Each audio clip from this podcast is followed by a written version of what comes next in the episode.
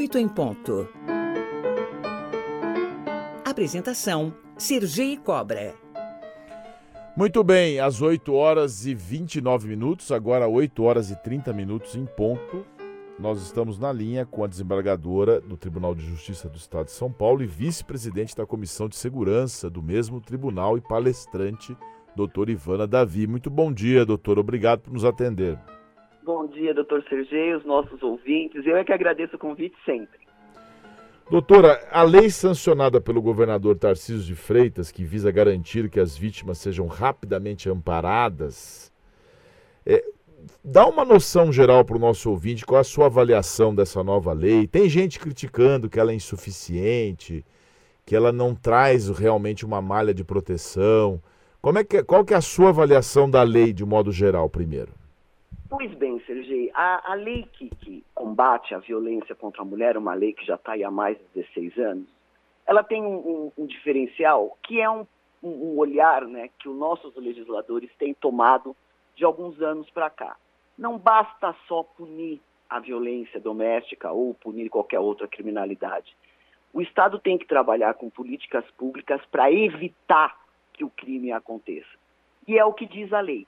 O que né, esse projeto de lei, que é lá de 2019 e que agora é a Lei 17.621 de 2023, impõe, né, estendendo à sociedade uma corresponsabilidade, é que bares, estabelecimentos comerciais, casas noturnas, restaurantes, né, participem dessa tentativa de evitar que o crime aconteça. É mais ou menos o projeto Não Se Cale, né, que existe na Europa, principalmente na Espanha, tivemos aí um jogador de futebol envolvido, onde que a sociedade né, ampara essas vítimas. Num primeiro momento, ela avisa que a vítima, as vítimas, que se tiverem qualquer incômodo, se perceberem algum tipo de assédio, né, devem procurar a, a, a, direção e eles, alguns, né, é, instituem alguns sinais, por exemplo, chega no bar, e pede um drink ou pede uma comida que não existe no cardápio. Aquilo é uma senha, entre aspas, né, que chama a atenção dos funcionários. A lei ela tem dois pontos. Primeiro, né, que esses estabelecimentos, essas casas noturnas, vão ter que, de alguma forma, estruturar né, seus funcionários e a forma de trabalho. E segundo, né, que a sociedade vai estar tá mais tranquila, sabendo que, se eventualmente abordada, perceber que numa conversa tá, a moça está tentando ser embriagada, a própria casa noturna pode chamar a polícia. Então eu acho que é um passo a mais, Sergei.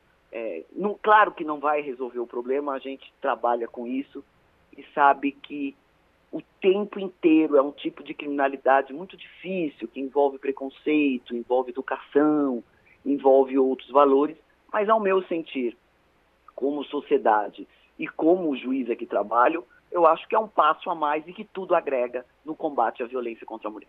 Sim, ainda mais levando em consideração que cada vez nós temos cada vez mais legislações específicas e o homem insiste em bater e matar a mulher, né, doutor? É uma realidade que não sai da, da, da nossa sociedade. É incrível essa, esse, esse seu olhar. Uh, nós que trabalhamos com isso percebemos, a impressão é que se tem, que se fala, gente, quanto mais anda, mais caminho tem a percorrer. Mas eu acho, Sergei, que a gente está vivendo um binômio. Primeiro que eu acho que as mulheres aprenderam a denunciar. Hoje você tem a imprensa, uma pauta como essa que nós estamos conversando, que ensina a sociedade os caminhos onde ela pode tentar de alguma forma, se não evitar, né, tentar de alguma forma retomar a sua, a sua rotina e até denunciar o agressor. E segundo, que a tecnologia mudou também. Hoje a gente tem câmeras, hoje a gente tem uh, pessoas que. Nós temos uma delegacia num dispositivo onde você pode fazer um, um boletim de ocorrência, você pode chamar né, a polícia pelo seu dispositivo eletrônico. Então eu acho que talvez os números tenham aumentado porque as mulheres aprenderam a denunciar e se montou uma rede onde essas denúncias chegam ao bem comum. Você tem delegacia especializada, você tem casa de apoio. A Prefeitura de São Paulo, interessante, ela já tinha né, esse protocolo de apoio, e algumas cidades também já tinham esses protocolos de apoio, e agora nós temos uma lei estadual. Então, a gente percebe que está valendo a pena o debate, está valendo a pena falar sobre o tema, é importante a pauta, porque nós estamos trabalhando dos dois lados, ensinando as mulheres a denunciar e, de alguma forma, né, fazendo com que o Estado também dê lá a sua contribuição e dê os primeiros passos, sempre nesse viés de combate à violência contra a mulher. Mas os números são assustadores. Sim. E nesse passo, voltando à questão da legislação específica, o texto prevê como é que essa medida será instaurada nos bares e restaurantes, ou fica a cargo de cada estabelecimento? Uma das críticas que eu ouvi é que a mulher é que tem que pedir ajuda, que a legislação não, não especifica para que, os, que o próprio estabelecimento detecte isso. Mas como é que funciona isso na prática? Pelo menos é um incentivo, porque é uma obrigação dos funcionários e capacitação para identificar e combater os casos de assédio, não é isso?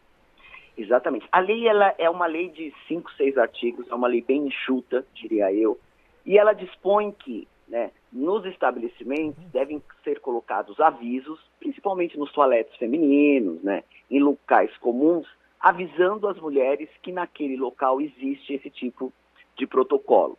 Né. Então avisa, se se sentir ameaçada, procure o bar, ela, é, é essa, ela dá esse, esse, essa pincelada mas deixa um pouco né, para que os estabelecimentos disciplinem ou pelo menos organizem dentro da sua, da sua, da sua propriedade ali como é que isso vai funcionar. É muito difícil, às vezes, quando a gente olha para o outro lado, impor ao cidadão a responsabilidade da segurança, porque a segurança quem tem que fazer é o Estado. Então, na verdade, é o Estado compartilhando com a sociedade a corresponsabilidade de avisar o sistema de justiça num eventual abuso. Nesse crime também, a maioria dos crimes são de ação é, penal condicionada. Então é muito difícil, às vezes, você tomar uma providência né, na medida em que a mulher vítima entende que não. Então, talvez, né, nesse viés, ficou essa, é, essa, essa colocação de que, percebendo que a mulher está sendo incomodada, percebendo que a mulher está sendo embriagada, cabe ao funcionário indagar a ela se ela está incomodada e se ela precisa de ajuda. Isso é muito importante. Tem um artigo que fala expressamente. Né? A o estabelecimento, os funcionários devem indagar a vítima se ela está precisando de ajuda. Devem indagar a vítima se ela precisa de transporte para voltar para sua casa. Se ela quer que chame a polícia. Por quê? Porque vai existir né, essa, essa zona cinzenta onde você não vai, o funcionário não vai saber se a mulher está lá porque ela quer ou porque eventualmente ela está sendo incomodada. Ao meu sentir, na dúvida, pergunta se está sendo incomodada. Mas isso é uma situação que vai né, depender de caso a caso, da sensibilidade de cada estabelecimento. Mas eu ainda acho que, em que pese ter deixado isso em aberto, ainda é um bom caminho. Sim, é uma indicação, inclusive, para que o funcionário da casa tenha digamos, uma segurança para denunciar também, porque ele tem a obrigação agora, porque ele também é cultura, né, doutora? Cultura é um negócio complicado. Lembra aquela história de que em briga de marido e mulher não se coloca colher? Tem muita gente que ouve uma ouve uma, um barulho do, do homem espancando uma mulher no vizinho e fala, não, mas eu, eu posso me prejudicar com isso. Não é mais ou menos por aí? É, tem gente que pensa assim, mas hoje a gente mudou o bordão. Na, na briga de marido e mulher se mete a colher na dúvida. Porque hoje a, o índice de feminicídio né, é um índice assustador. E aí já é um crime de homicídio qualificado. Né? Foi muito e bom. Gente... Foi muito bom, doutora, é, ter feito essa distinção dos agentes de Estado. Essa lei é uma lei estadual, não é para conferir é, aos estabelecimentos essa prerrogativa de, de de prender a pessoa. Até porque, doutora, tem muitas. Teve um levantamento que muitas mulheres entrevistadas que, que frequentam bares e estabelecimentos, boates, diz que os próprios proprietários, às vezes, podem ser os algozes. E aí elas falam, mas como é que eu denuncio? É, chama a polícia, né? Sim, sim. Na dúvida, chama a polícia. O que, o que eu acho que essa lei veio trazer, e uma lei estadual importante, é, disciplinar um protocolo de como deve agir. Né? Dividir essa responsabilidade, compartilhar, que é a palavra da moda, né, doutor Sergei? Essa responsabilidade com a sociedade deve indagar, principalmente a vítima, se ela precisa de, de auxílio. Eu acho que essa lei, ela dá uma empurradinha né, lembra da sociedade, a sociedade, que ela também pode ajudar e que ela, de alguma forma, pode evitar até um crime de, de homicídio. Então, é, é, é esse o olhar. Né? Todos nós estamos numa mesma luta contra a violência né, que, que é perpetrada contra a mulher. E, na dúvida, sempre tem um dispositivo eletrônico, sempre dá para chamar a polícia. São Paulo, que tem uma guarda civil, uma das maiores guardas do país, nós temos 7 mil GCMs aqui, só na capital.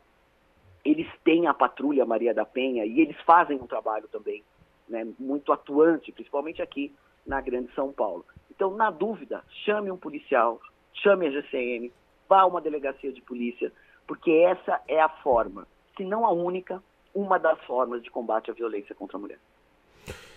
Muito bem, conversamos com a doutora Ivana Davi, desembargadora do Tribunal de Justiça do Estado de São Paulo e vice-presidente da Comissão de Segurança do mesmo tribunal e palestrante. Doutora Ivana, muito obrigado pela sua participação aqui no Oito em Ponto. Uma boa quarta-feira para a doutora. Eu é que agradeço sempre. Parabéns pela pauta e pelo programa e até a próxima.